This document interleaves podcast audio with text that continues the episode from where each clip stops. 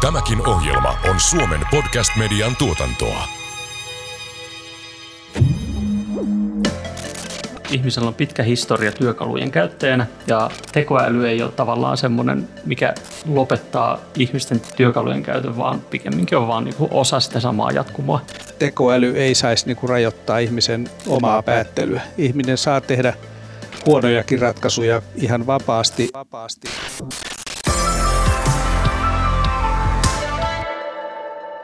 Hyvinvointiyhteiskunta tietää meistä kaiken, mutta tekoäly pian vielä enemmän. Meistä on kirjattu eri järjestelmiin muutot, opiskelut, työpaikan vaihdot, sairastamiset, kuolemat, perheenlisäykset, lasten päivähoidot, rekisteröidyt parisuhteet, riippuvuudet ja näiden päättymiset. Miten tekoäly voi auttaa sosiaalisten ongelmien ehkäisemisessä? Tästä keskustelemme tänään informaatiomuotoilija Pekka Pullin ja erityisasiantuntija Sakari Kainulaisen kanssa. Minä olen Taina Kalliokoski ja kanssani tätä juontaa Pietari Pikkuaho. Moi. Pekka Pulli, sä oot ollut kehittämässä tätä syrjäytymisen dynamiikka-työkalua MESäätiölle. Voisitko halunnut kertoa meille vähän siitä? Joo, äh, MESäätiö pyrki siinä vaiheessa, kun tuo syrjäytymisen dynamiikka-työkalu tehtiin, niin pyrki ehkä vaikuttamaan tämmöiseen keskusteluympäristöön tuomalla dataa esille vähän uusilla tavoilla. Yksi semmoinen ehkä sen kaaren päätepiste oli tämä, että pyrittiin datan kautta hahmottamaan sitä, että mistä syrjäytyminen syntyy. Ja se tapa, millä sitä lähdettiin katsomaan, oli, me otettiin tota THLn tämä kohortti 87 tutkimusaineisto ja sitten lähdettiin tekemään sieltä kaikista vuonna 1987 Suomessa syntyneistä tämmöistä ristiintaulukointiaineistoa siitä, että minkälaiset rekisterimerkinnät korreloi sitten tämmöisen niin syrjään jääneeseen asemaan aikuisiellä. Ja sitten tehtiin siitä pienimuotoista tutkimusta ja sitten tämmöinen työkalu. Saitteko te tämmöisiä sitten soveltavia kokemuksia sosiaalityöntekijöiden tai sosiaalitoimistojen kanssa tai ihan valtakunnallisella tasolla, että minkälaisia käytännön toimia sen työkalun antaman tiedon avulla voitaisiin tehdä?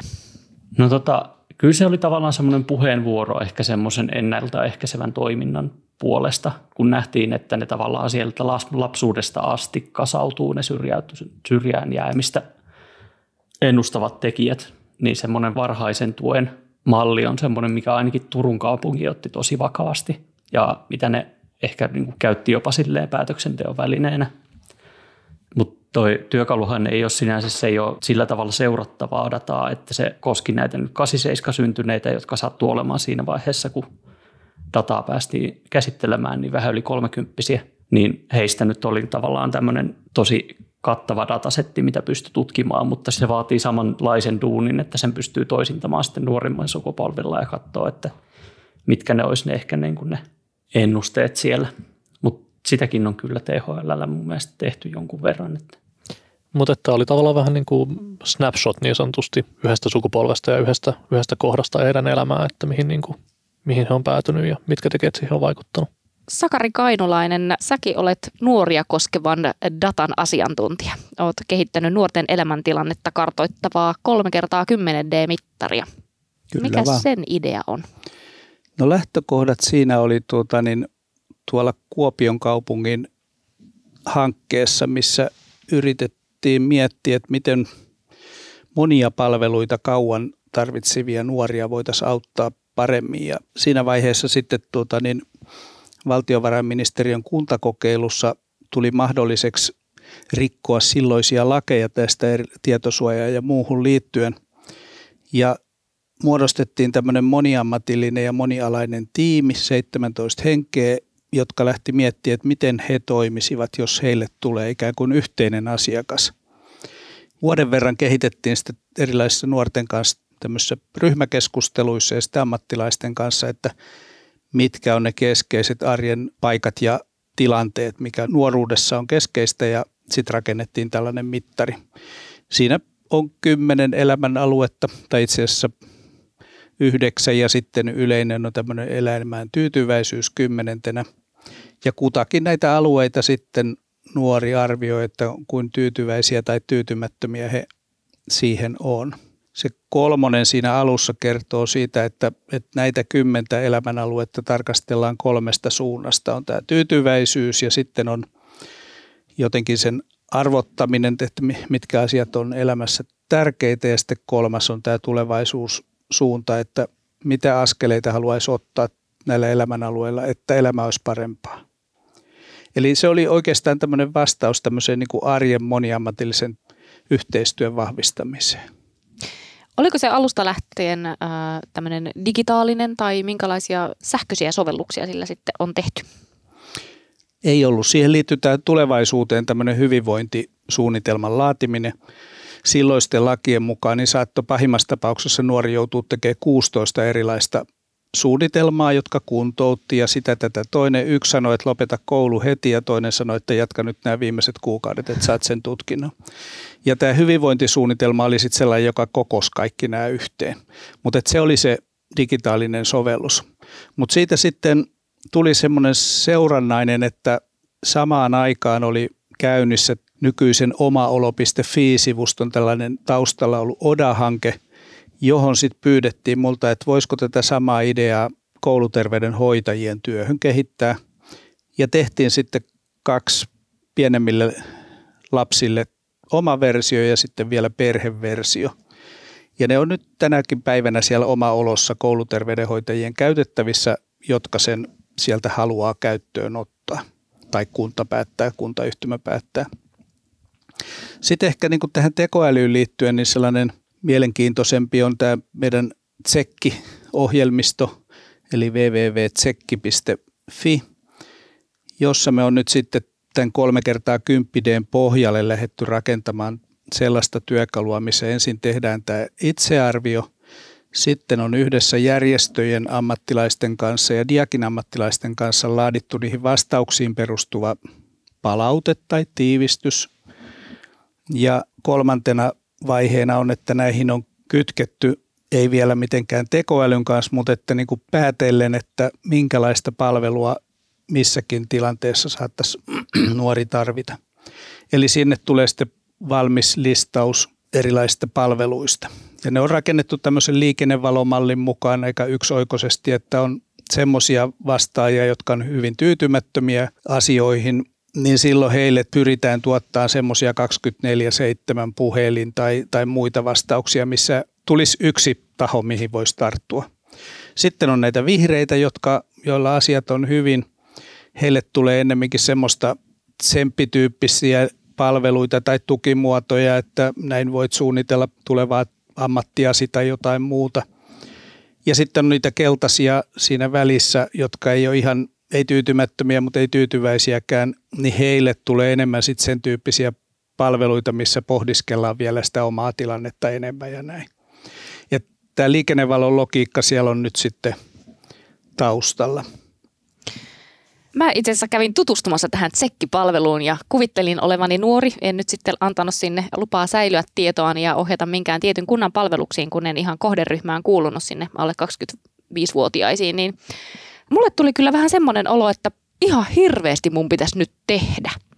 Että jos mä ajattelisin, että mulla menee kuitenkin ihan ok hyvin, ja miettimään sitä niin tämmöisten tavallaan palvelun niin käyttäjän kokemuksesta tai syrjäytymisvaarassa olevan nuoren kokemuksesta, käsin sitä, että miltä tuntuu saada itsestään tietoa tai ikään kuin tämmöistä automatisoitua ohjausta eteenpäin ja palautetta siitä, että miten sulla menee tai minkälaisia ongelmakohtia sun elämässä on, jotka voi vaikeuttaa sun työnsaatia tai aiheuttaa sitä, että sä syrjäydyt tai, tai että sulle käy muuten elämässä jotenkin meidän yhteiskunnan tämmöisillä mittareilla niin huonosti. Mitä te ajattelette, että minkälaisia eettisiä kysymyksiä tämmöiseen niin kuin tiedon käyttämiseen ja operationaalisoimiseen liittyy sitten niin kuin käyttäjän näkökulmasta?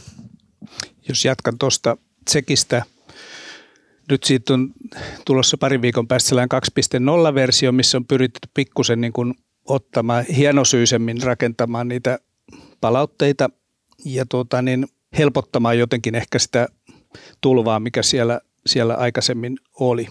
Et on pyritty huomioimaan, että se olisi rauhallinen se ilmapiiri. Tuo oli hyvä palaute, että, että siitä ei välttämättä semmoinen viesti tullut.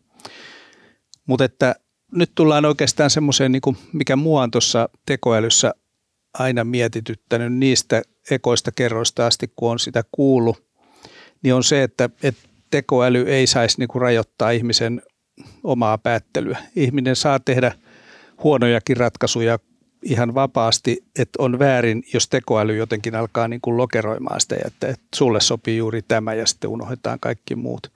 Että ennemminkin se pitäisi olla niin kuin semmoinen lisä, lisä, jota se tekoäly voi tuoda. Aurora työntää jo nyt sinne tsekkiin yön aikana niitä tekoälyn tekemiä palveluohjeistuksia ja tämän vuoden aikana tullaan sinne sitten lisäämään semmoinen, että haluatko tietää, mitä tekoäly sinulle suosittelisi laatikko. Mutta että se on vähän niin kuin Pekka tuolla sanoi aikaisemmin, että että ei siinä nyt kauheasti tekoälyä, niin ei, ei tässäkään ole. Että siellä on päättelyketjuja aika yksinkertaisiakin, että me ollaan käyty ne kolme kertaa kymppideen kysymykset läpi ja sitten verrattu niitä, mitä on julkisten palveluiden palvelutietovarannossa ja yritetty löytää sieltä niin kuin kulloiseenkin tilanteen sen sopivia ja ihan turkasen vaikeita. Data on aika repaleista siellä, että ja ne ei yhtään ainakaan nuoria puhuttelevaa. Että kaikki tämän tyyppisiä juttuja, mitkä liittyy siihen käyttökokemukseen, niin siellä on haasteena. Mutta että ajatus on, että kun Tsekin tekee ja tota, niin sitten haluaa katsoa, että mitä tekoäly suosittelee, niin tekoäly tota, niin sitten tarjoaa jotain. Sitten me aletaan nä- näkemään, että mitä käyttäjät linkit tai peukuttaa siellä, mihin suuntaan he haluaisivat lähteä. Voidaan seurata, että mitä he on käynyt kurkkimassa. Toivon mukaan jossain vaiheessa sitten saadaan myös tietoon se, että onko he käyttänyt jotain palveluita. Siellä voisi olla jotain jonotietoja esimerkiksi olemassa, että tämä on hyvä palvelu, mutta sinne on kuuden kuukauden jono, turha sinne on mennä. No tietysti lopulta sitten voisi olla myös semmoinen jonkunlainen peukutussysteemi, mikä kertoisi sitä saadusta laadusta ja että auttoiko se siihen tarpeeseen, mitä mä halusin. Mutta nämä on aika pitkissä puissa olevia juttuja, mutta että siinä mielessä se voisi avata ihan mielenkiintoista tukea myös tuota, niin palveluiden kehittämiselle ja sille yksittäiselle nuorelle. Tota, mä haluaisin taas kysyä tästä, kun nyt sanoit, että teille on tulossa tekoälyn suositukset tähän työkaluun, niin minkälaisia suosituksia sä oletat, että sieltä tulee vaikka verrattuna, tai miten, miten se tavallaan muuttaa tätä työkalun toimintaa, ja ehkä mikä teidän motivaatio on ollut lähteä integroimaan sitä tähän työkalun osaksi? No motivaatio on aika selkeä. Siinä alun perin meillä oli tota niin 12 isoa järjestöä, joiden erilaista digitaalista tukea me sinne tuotettiin. Ja sen takia digitaalista justiin, että me saataisiin niin sitä ympäri Suomen tuotettua. Yksi ajatus oli, että haja-asutusalueilla olevilla nuorilla ei ole niin paljon tukea kuin, kuin on kaupunkialueilla. Oulun kaupunki oli meillä niin kuin kuntapilottina mukana kehittämässä Oulun nuorten palveluita sinne. Ja sitten viime keväänä Kymenlaakson ja Etelä-Karjalan kuntien palvelut sinne vietiin. Et siellä on ikään kuin sellainen rekisteri näiden alueiden kuntien palveluista.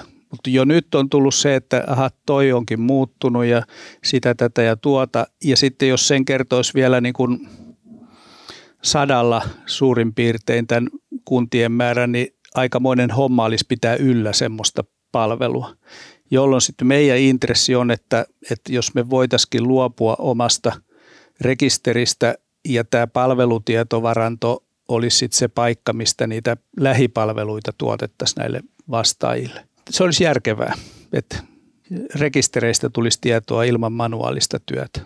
Mun mielestä on tosi tärkeää, että sieltä saa vähän niin kuin semmoisen laajan kattauksen erilaisia palveluita vastattua niihin kysymyksiin, koska joko me joudutaan kysymään niin paljon kysymyksiä, että ei siinä ole mitään järkeä, että me saataisiin tarjottua joku tosi spesifi palvelu tai sitten me kysytään vähän vähemmän ja annetaan niitä vaihtoehtoja ja annetaan se ihmisen tehdä itse se lopputyö siitä valitsemisesta. Mutta ehkä se, mikä siellä nimenomaan pitää olla, ja ilmeisesti onkin, mä en ole tutustunut tähän tsekkipalveluun, mutta joku näköinen palautekanava siitä, että hei, tämä oli mulle hyvä. Ja siinä vaiheessa, kun me aletaan keräämään sitä tietoa, ja siellä on 30 000 ihmistä antanut palautetta siitä, että hei, tämä oli mulle tosi hyvä – näistä kaikista vaihtoehdoista, niin sitten me pystytään alkaa sitten tekoälyn avulla muuttamaan esimerkiksi niitä järjestyksiä siinä, että miten niitä palveluita tarjotaan siinä tai korostaa tiettyjä niistä palveluista, että hei, tämä on ollut monen mielestä hyvä tai just sun tilanteessa tämmöinen voisi olla hyvä, mutta tässä on vielä näitä kaikkea muita. Että se ei tarvi olla, se voi olla aika lempeä se tapa, millä se tekoäly voi olla siinä mukana ilman, että siitä tulee vielä mitään niin kuin hirveä, hirve, mennään hirveästi eettiselle harmaalle alueelle. Pekka, jotain mitä sä mainitsit aikaisemmin tästä koneoppimisen maagisesta rajasta, että tätä voitaisiin tehdä tässä yhteydessä joko tota, tilastomenetelmin tai tekoälyn kautta. Haluaisitko avata vähän tätä problematiikkaa tai tätä kysymystä, että kumpaa menetelmää kannattaisi käyttää tai minkälainen tässä on niin kuin tämä jännite, että vaikka me ollaan tekoäly-podcast, niin tietenkään tarkoitus ei ole vaan sanoa, että tekoälyä kaikkialle ja tekoäly, tekoäly, tekoäly. Mun mielestä on ihan hyvä puhua myös niistä tilanteista, missä voidaan saada sama ratkaisu ilman tekoälyä. Joo, tämä on, tämä on ehkä semmoinen, niin kuin, tämä oli hyvä kysymys, koska tämä on mulle semmoinen tota, saippualaatikon päälle puhumaan aihe. Ihmisellä on pitkä historia työkalujen käyttäjänä ja tekoäly ei ole tavallaan semmoinen, mikä lopettaa ihmisten työkalujen käytön, vaan pikemminkin on vaan niin osa sitä samaa jatkumoa. Ja ehkä joku ilkeämielinen voisi sanoa, että tekoäly on oikeastaan vain niin kuin tietynlainen applikaatio tilastotieteistä, missä se ihminen edelleen kertoo sille koneelle tietyssä määrin, että millä tavalla sun tämä asia kuuluu oppia. Totta kai sieltä voi tulla yllättäviä vastauksia sen takia, että tietokone käsittelee niitä asioita vähän eri tavalla. Mutta se, ne eettiset kysymykset, mitä tekoälyyn liittyy, niin ne ei loppujen lopuksi sitten, ne, ne on myös osa tavallaan työkalujen käyttämisen etiikan jatkumoa. Ja aika paljon voidaan oppia siitä, että miten tilastotietoa voidaan käyttää väärin, niin myös tekoäly voidaan käyttää väärin. Mutta milloin, milloin mennään tekoälyratkaisujen puolelle siitä, että voidaan tehdä vain tilastotieteellisin menetelmin juttuja, on ehkä just se, että jos pitää tehdä joku vaikka tuommoinen luokittelu silleen, että sä et pysty siinä vaiheessa, kun sulla alkaa olla tosi monta ulottuvuutta siinä datassa, minkä perusteella sun pitää luokitella se vaikka joku niin kuin tietty määrä palveluita sinne tsekkipalvelu näkyville, niin, niin se, joko sä voit tehdä sen sillä tavalla, että sä pisteytät niitä jotain kysymyksiä, mikä on tavallaan se tilastollinen tapa, tai sitten sä voit tehdä sillä tavalla, että sä opetat sille koneelle, että tällaisia palveluita ihmiset on valinnut näillä vastauspohjalla. Ja mitä monimutkaisemmaksi se menee se kysymyspatteristo, niin sitä houkuttelevampaa se alkaa olla tehdä se sillä, sillä mustalla laatikolla, joka se tekoäly on. Eli joko koodari sen pisteyttää ja ennakoi, että millä tavalla tämä ää, mahdollisesti nuori valitsee tai minkälaisen palvelun hän näiden vastauksien perusteella haluaa, tai sitten kerätään sitä sen ison käyttäjäjoukon antamaa dataa ja, ja arvioidaan sen perusteella todennäköisyyksiä sitten, että miten näillä valinnoilla sitten potentiaalisesti, minkälaista palvelua nuori ehkä haluaa. Mutta mä halusin puhua vähän myös niistä sitten palveluista. Me puhutaan tässä nyt, että minkälaista palvelua nuorille tarjotaan, että mitä se sitten on ja, ja että onko niin kuin jotain, mitä sosiaalityössä, vaikkapa nyt nuoriin kohdistuvassa sosiaalityössä, niin mitä ei voi teknologia-avusteisesti hoitaa. No mulle ei nopeasti tule muuta mieleen muuta kuin, että että yhtä lailla kun nuori saa niitä palvelusuosituksia sieltä, niin ja, ja se on hyvä, koska niitä on muuten niin kauhean vaikea niin kuin hallita sitä palveluvalikoimaa. Yhtä lailla sosiaalityöntekijä tai nuorisotyöntekijä on monesti pallohukassa, että mitäs kaikkea tarjottavaa täällä meillä on. Että et se sama logiikka, mikä toimii nuorelle, niin voi olla myös ammattilaisen työkalu. Että hän saisi paremmin niin kuin ohjattua eteenpäin tai saada moniammatillista tukea sitten muunlaisista palveluista. Ja tässä ehkä se, mikä tekoälylle tuota, niin on hankalaa. Meillä oli sellainen yksinäisyys ja tekoäly esiselvitys, missä käytettiin sitten erilaisia datoja ja mietittiin, että voisiko yksinäisille tarjota tai löytää jotenkin semmoisia paikkoja, mihin he voisivat mennä. Ja No silloin ensimmäistä kertaa törmäsin tähän palvelutietovarantoon, josta yksinäisille ei juurikaan ole tarjontaa. Sitten mietittiin, no sitten pitäisi olla järjestöt, jotka ehkä enemmän tekee ihmisten kanssa tehtävää työtä. Ja, ja sitten vielä kolmantena semmoisena vielä epämääräisempänä on erilaiset korttelituvat ja vertaistuet, mitkä toimii siinä ihmisen elinympäristössä, mutta joista ei oikeastaan ole mitään tietoa digitaalisessa maailmassa. Et se tekoälyllekin tulee sitten aika nopeasti siitä datasta johtuva niin kuin rajoite vastaan, mutta se voi auttaa joissain tapauksissa etsimään sieltä digitaalista maailmasta niitä tukia. Mutta oli paljon tavallaan kyse siitä, että pyritään vähentämään sitä monimutkaisuutta näissä palveluissa suoraviivastamaasta.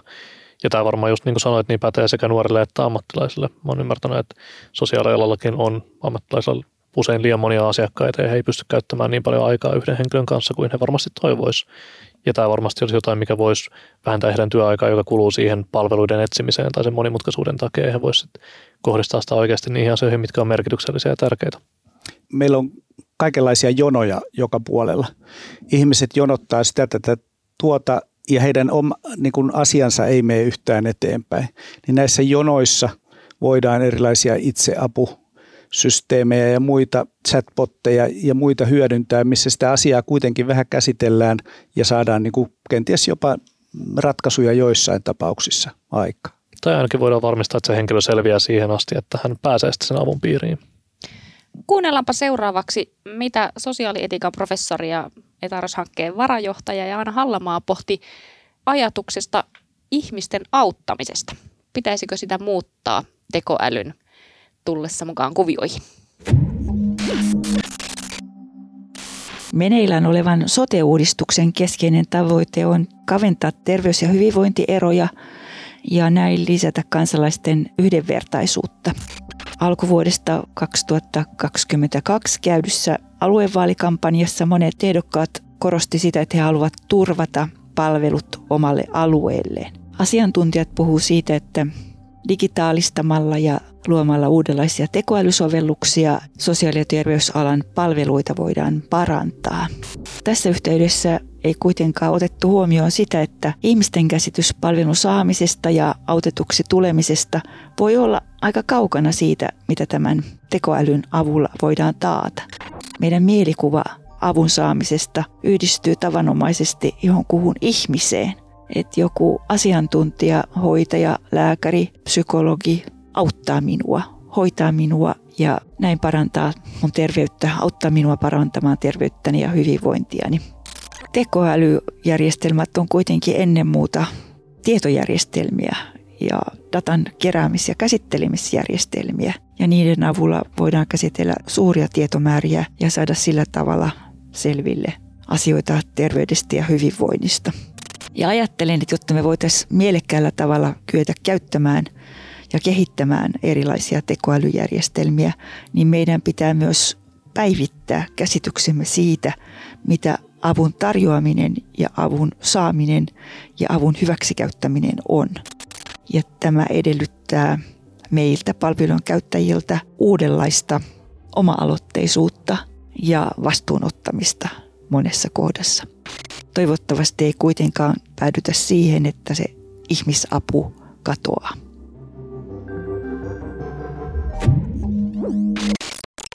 Minkälaisia ajatuksia tästä Jaana Hallamaan puheenvuorosta heräsi?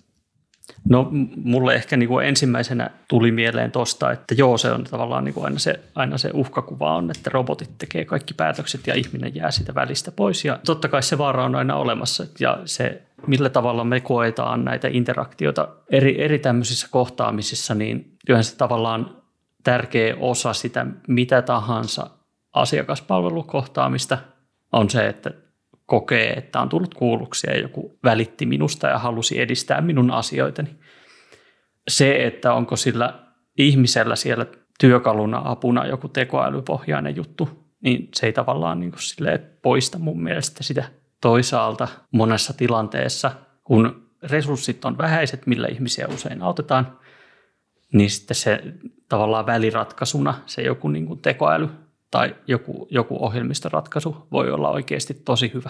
Et esimerkkinä tämmöinen, niin kuin, tämä ei, tietääkseni ei käytä tekoälyä kauhean paljon, ää, mutta tämmöinen Meruhelt-niminen yritys, joka tekee tämmöistä niin kuin, tekee mobiiliaplikaatiota, joka on tarkoitettu tämmöisen niin kuin masennustilojen hoitoa, niin, niin ne tekee kännykällä ihan älytön, kännykkäappiksella ihan älyttömän hyvää tulosta, koska se tavallaan niin kuin pistää, se kännykkä on vaan niin tosi lähellä ihmisiä – ja aina saatavilla.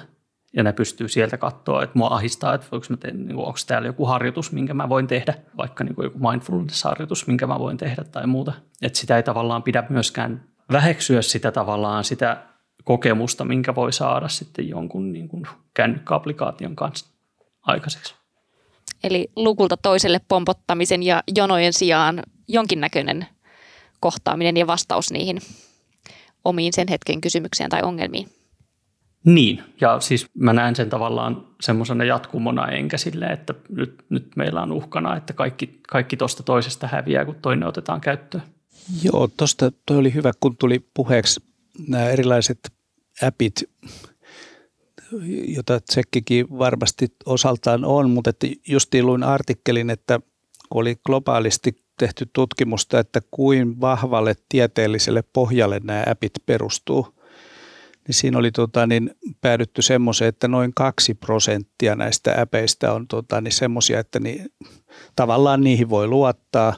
Ja sitten 98 prosenttia on sitä, että niistä on sellaista hyvää, kivaa, mukavaa kerrottavaa ja ikään kuin se markkinointipuoli on siinä painottu. En tarkoittanut millään lailla, että tämä Pekan kertoma tuota, niin olisi tätä tai muuta, mutta että nämä on ikään kuin valtavan kasvava markkina ja siellä tehdään isoa bisnestä ja sitten se on ikään kuin aika lailla julkisten toimijoiden niin kuin kontrollin ulkopuolella. Niin kyllähän siinä on semmoisia eettisiä pohdintoja ja vaaranpaikkojakin varmasti, että voidaan tuottaa sellaista vääränlaista tietoa myös. Mutta sitten tuosta Jaanan ajatuksista, niin kirjoitin tähän, että yhteisöllisyys on mennyttä. Siitä tuli aika synkkiä kuvia ja että ikään kuin tämä oma ehtoisuus kaikessa niin kuin tulee kasvamaan, mutta että sehän ei ole nyt tekoälyn vika tai syy, vaan ylipäätään meillä on jotenkin, niin kuin, kun ennen oli valtavasti tällaista yhteisöllistä vertaisuutta, sitten jossain vaiheessa alettiin rakentaakin kaikkia tieteellisen ajattelun mukaan ja tukeudutaan ammattilaisiin joka ikiseen erilaiseen tuota, niin asiaan löytyy joku erikoistunut ammattilainen, jonka sitä pitää hoitaa. Ja nyt on ehkä sitten menty siihen, että ne, onkohan näitä ammattilaisia nyt liikaa, että vai mikä tuottaa meidän yhteiskunnassa sitä, että kaikkeen pitää olla joku erityisasiantuntija. Ja tuoko tämä digitaalisuus jotenkin sellaista siirtymää tämmöiseen itsepalveluyhteiskuntaan ja jossain mielessä ehkä niin kuin sinne takaisin vanhempaan aikaan, että ihmiset miettii asioitaan enemmän yksin ja ottaa ikään kuin siinä mielessä omaa vastuuta omasta hyvinvoinnista ja muusta. Että siinä menee varmaan niin kuin plussat ja miinukset iloisesti sekaisin. Niin, mä mietin jotain vielä, mitä sanoit tästä appien tieteellisestä pohjasta, että tiedetään, että vaikka nyt pandemia-aikana mielenterveyden ongelmat on, on monilla ihmisryhmillä on noussut, mutta toisaalta sitten pääsypalveluihin ei välttämättä ole niin hyvää. Et silloinhan se appi saattaa usein olla semmoinen luonnollinen luonnollinen suunta, mihin käännytään, mutta koska ne tosiaan harvemmin on, tietenkin voi olla lääketieteen tai mielenterveyden ammattilaisten kehittämiä, mutta eihän näitä tosiaan valvota millään tavalla. Ei kukaan sano siellä, että tässä on lista hyvistä äpeistä, jotka tota, vaikka THL tai, tai tota, joku muu toimija on hyväksynyt, vaan kyllähän ne on aika niin kuin yksilön varassa sitten, että mitä sieltä löydetään. Ja varmaan usein on juurikin näin, että sä et voi olla ihan varma, että saat sä semmoisen niin kuin oikeasti hyödyllisen tai, tai hyvän avun, vai onko se vähän semmoista wishy-washy tyyppistä tota, pallottelua, mistä sitten voi olla apua tai ei. Joo, mä lisäksi mietin tämän yksityisten palveluntarjoajien appiapuun tai muuhun turvautumissa myös sitä, että kuka sitten sen käyttäjästä kertyvän datan saa käyttöönsä ja, ja miten se menee. Että vaikka ajattelen, että se voi olla hyvä apu, jos muuta apua ei ole, hyvä, hyvä lisä siihen sen hetken käytännön ongelmaan, mutta että tuleeko niistä ihmisistä, jotka tarvitsevat eniten apua, tuleeko niistä myös niin kuin voimakkaimmin datamarkkinoiden hyväksikäytettyjä dataruuan tarjoajia sekä yrityksille että sitten tekoälysovelluksille. Näen siinä pientä eettistä ristiriitaa. Joo, se on kieltämättä yksi iso puoli, mitä en tuossa äsken millään tavalla ottanut huomioon. Ja siis kyllähän se on villi länsi toi appimarkkina, mutta siinä ihan samaa mieltä. Meillä on Etaros-hankkeen tutkija Henrikki Pöntinen on jutellut lukiolaisten ja ysiluokkalaisten kanssa tutkijavierailuillaan ja todennut, että tekoäly herättää nuorissa kysymyksiä. Ja tota, ajateltiin, että heitetään muutama niistä teille ja voitte kertoa, että mitä, tota, mitä te mietitte tai miten näihin vastaisitte. Mutta yksi asia, mikä nuoria mietitytti, on esimerkiksi, että onko tekoälyn käyttö yhteiskunnalle kannattavaa ja voiko se tehdä ihmisten kannalta huonoja päätöksiä. Miten Sakari sä vastaisit tässä vaikka nuorille? No huonoja päätöksiä varmasti voi tehdä, jos ne, mihin se viritet, on viritetty se tekoälyn algoritmi, niin, niin se voi tuoda sitä kapeutunutta näkemystä joihinkin päätöksiin tai, tai vääränlaista luottamusta tai muuta, että voi tehdä. Mutta että toisaalta aika harva enää haluaisi mennä maanantai-aamuisin jonottamaan pankkiin, hoitamaan pankkiasioita ja paluu manuaaliseen maailmaan on niin kuin mahdotonta ja kyllä tekoäly on sitten osa tätä ICT-systeemiä ja varmasti sen kanssa vaan pitää tulla toimeen ja sille pitää luoda kunnon pelisäännöt, että mihin sitä voidaan hyödyntää ja mihin ei. Miten Pekka, miten sä vastaisit tässä nuorille? No mä tavallaan niin viittasin tietyllä tavalla samanlaiseen ajatukseen tuossa jo aiemmin sillä, että tekoäly on yksi työkalu muiden joukossa ja ehdottomasti sitä kannattaa käyttää silloin, kun se tuottaa selkeästi parempia ratkaisuja kuin joku muu väline. Ja siis se, se että tekoäly saattaa tuottaa vääriä ratkaisuja, niin se on ihan varmasti myös totta, mutta kaikki muutkin työkalut, mukaan lukien se ihminen itse, joka tekee päätöksiä, niin tuottaa myös vääriä ratkaisuja. Eli jos tekoäly tuottaa vaikka puolet vähemmän vääriä ratkaisuja, niin se voi silti olla parempi, vaikka se ei ole täydellinen.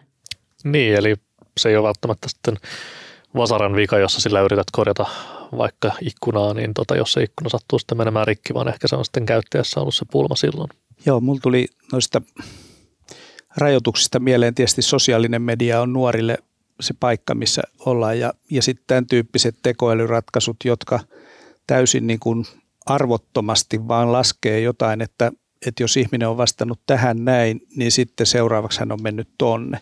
Niin tämähän on sen tyyppinen niin kuin tekoäly, joka vahvistaa niitä kuplia, mistä paljon puhutaan, että sitten me ei nähdä maailmassa mitään muuta kuin niitä tekoälyn tuottamia postauksia siellä somessa ja muuta. Ja sitähän kannattaa varoa, että maailma ei ole sitä, miltä se some näyttää. Niin, ainakaan me ei kannata aktiivisesti vahvistaa sitä todellisuutta, missä se olisi. Kiitos Sakari Kainalainen ja Pekka Pulli, että tulitte meidän kanssa keskustelemaan. Kiitos. Kiitos.